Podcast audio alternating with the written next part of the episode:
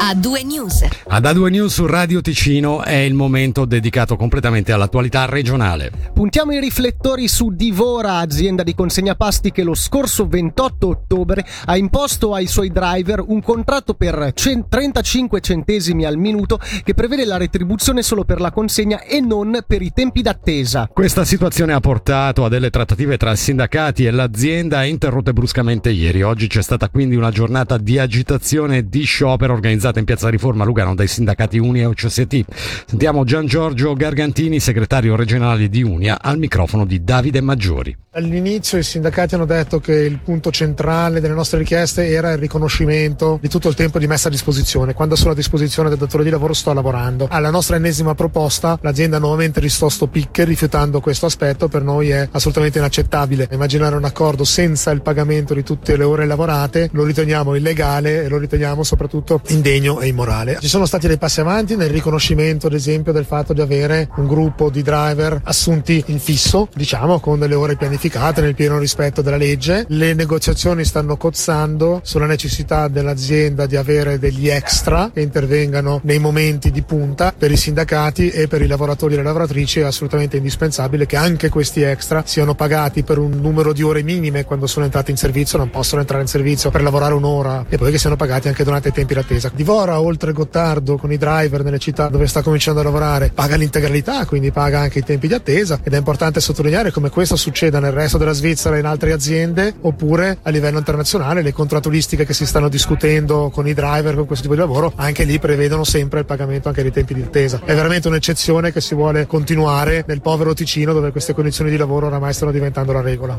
Nel pomeriggio sulla questione si è espressa la direzione della SH HSH Delivery SAGL ovvero Divora l'azienda ha spiegato di aver preso atto con rammarico della decisione dei sindacati Unia e OCST di interrompere la trattativa in corso dopo poco più di un mese, sottolineando come in altri cantoni simili trattative hanno volte richiesto mesi. Per Divora si legge nella nota è assai poco comprensibile come l'interesse di un piccolo numero di collaboratori, all'odierna manifestazione in piazza ne erano presenti otto e il numero di coloro che si sono rivolti ai sindacati è tuttora sconosciuto, abbia potuto giustificare un irrigidimento della posizione sindacale. L'accordo su quella parte di lavoratori che hanno Divora come unico impiego era stato raggiunto, si legge nella nota, accordo che secondo l'azienda strumentalmente non è stato menzionato dal sindacato. Secondo Divora, per la stragrande maggioranza dei drivers si tratta invece per lo più di un lavoro accessorio e irregolare svolto da persone che hanno una forte necessità di flessibilità. Detto ciò, l'azienda ritiene poi necessario precisare che durante la trattativa ha fatto presente che il contesto normativo in essere con l'introduzione del salario minimo e la particolarità del lavoro della consegna on demand richiede un tempo considerevole per valutare la migliore soluzione per tutti gli attori in campo. Con queste precisazioni, conclude la nota, Divora intende manifestare pubblicamente il proprio impegno a profondere tutti gli sforzi necessari e dovuti per tutelare la maggior parte dei propri dipendenti. Divora è pertanto sempre aperta al dialogo con la parte sindacale, ma non è per contro disposta a soccombere a ultimatum che non, che non sono di interesse di tutti i suoi numerosi collaboratori. Voltiamo pagina e andiamo a occuparci dello stato della pandemia. Nuovo record di contagi nelle ultime 24 ore in Ticino. 592 quelli registrati, ben 100 in più di quelli annunciati ieri che già costituivano un nuovo primato. Per il sesto giorno consecutivo si registrano inoltre decessi, oggi due. Calano invece i pazienti in ospedale passati da 106 a 99, mentre quelli in terapia intensiva sono scesi a 14, uno in meno rispetto a ieri. 50 le classi in quarantena. Per quanto riguarda il tasso di occupazione delle terapie intensive in Svizzera è pari all'81% e rimane al livello più alto da inizio pandemia. Il cantone messo peggio è Obvaldo, quello con meno casi è il Ticino. E proprio a causa dell'impennata dei casi positivi il DSS ha comunicato che la quarantena viene da subito intimata a tutti i contatti stretti delle persone risultate positive al coronavirus, indipendentemente dalla variante e dallo stato vaccinale, salvo se con richiamo. Inoltre, a partire da lunedì prossimo vengono sospese le visite negli ospedali del cantone. Le visite nelle case per anziani saranno possibili soltanto per le persone con un certificato 2G+. Vengono invece sospese le uscite dei residenti a domicilio. Queste direttive restano in vigore fino al 10 gennaio. E sempre per il peggioramento della situazione epidemiologica, i municipi di Lugano e Locarno adotteranno nuove misure per il 31 dicembre. Sulle rive del Ceresio, dalle 19 grottine e strutture esterne dovranno chiudere, la mescita sarà vietata e ogni fonte di musica dovrà essere spenta. Gli organizzatori di Locarno Nice hanno dal canto loro deciso di chiudere il villaggio natalizio e la pista di ghiaccio alle 20.30. Tra A due news.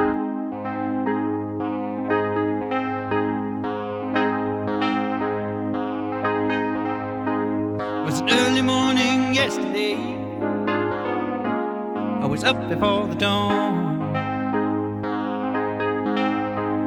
And I really have enjoyed my stay. But I must be moving on. Like a king without a castle, like a queen without a throne. I'm an early morning lover, and I must be moving on. Now I believe in what you say undisputed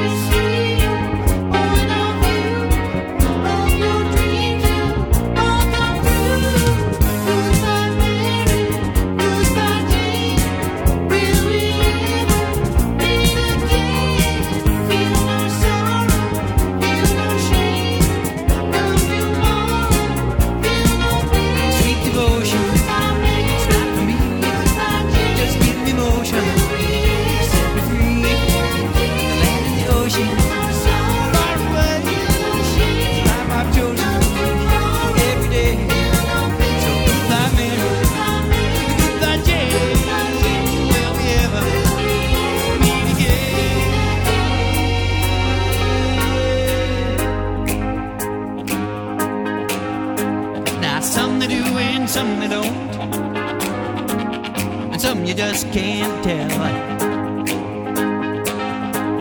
And some they will and some they won't, and some it's just as well.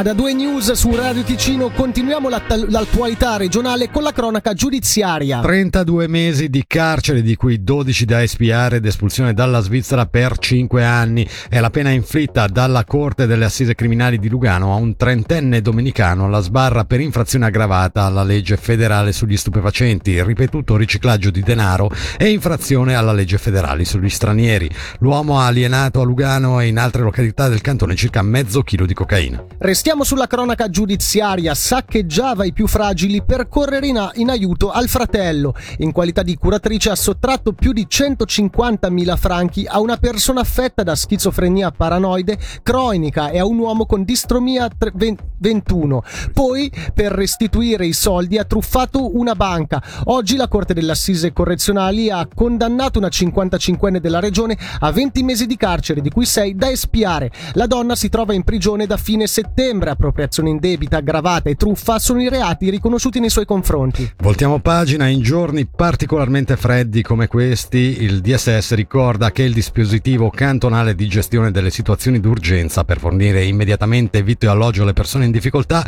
è in funzione permanente. In questo periodo si potrebbe infatti verificare un aumento di situazioni di difficoltà sia tra residenti che per stranieri in transito. Il dispositivo, in collaborazione con la polizia cantonale, negli scorsi anni non si è dovuto fortunatamente attivare. Tuttavia, il Dipartimento della Sanità e della Socialità richiama l'attenzione del cittadino nel segnalare eventuali situazioni di emergenza per aiutare le persone in uno stato di grande difficoltà e che non dispongono di mezzi propri per farvi fronte. Si viene quindi invitati a segnalare telefonicamente eventuali situazioni di emergenza al 112 o 117 per la polizia, al 118 per i pompieri oppure il servizio guardia medica allo 091 818 28.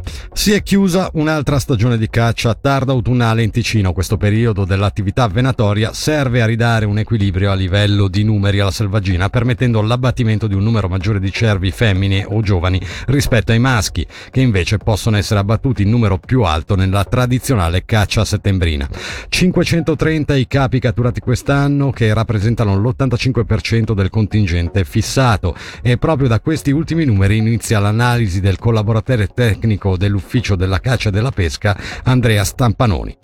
È più o meno nella media pluriennale del tasso di successo della caccia autunnale. In un anno relativamente povero di precipitazioni nevose, come è stato questo, l'efficacia della caccia è leggermente sottotono. Quando c'è la neve che spinge gli animali a basse quote, le catture sono facilitate. Quest'anno siamo attorno all'85%, grosso modo ci aggiriamo sempre attorno tra l'80 e il 100% di tasso di successo. Lo stesso vale per le catture di capriolo. Qui ancora meglio perché i numeri naturalmente erano molto più contenuti rispetto al 630 di contingente per il cervo, avevamo 55 cavi per il capriolo. I numeri così bassi vengono raggiunti molto più facilmente, difatti ci siamo avvicinati al 100%. Questa attività è uno strumento indispensabile perché Da un lato aggiusta il rapporto sessi nelle catture, idealmente il rapporto sessi delle catture di caccia dovrebbe essere sempre almeno uno a uno, quindi un maschio ogni femmina. E poi aggiustiamo anche le catture dal punto di vista quantitativo, andiamo a prelevare quel contingente di capi che mancano in alcuni distretti, quindi possiamo dosare e mirare maggiormente la pressione venatoria laddove gestionalmente abbiamo l'esigenza di maggiori catture. Uno dei primi obiettivi è quello di contenere i danni al bosco e alle colture agricole ad un limite sopportabile, come dice la legge. Questo può essere fatto se i piani di abbattimento vengono raggiunti o comunque avvicinati di molto.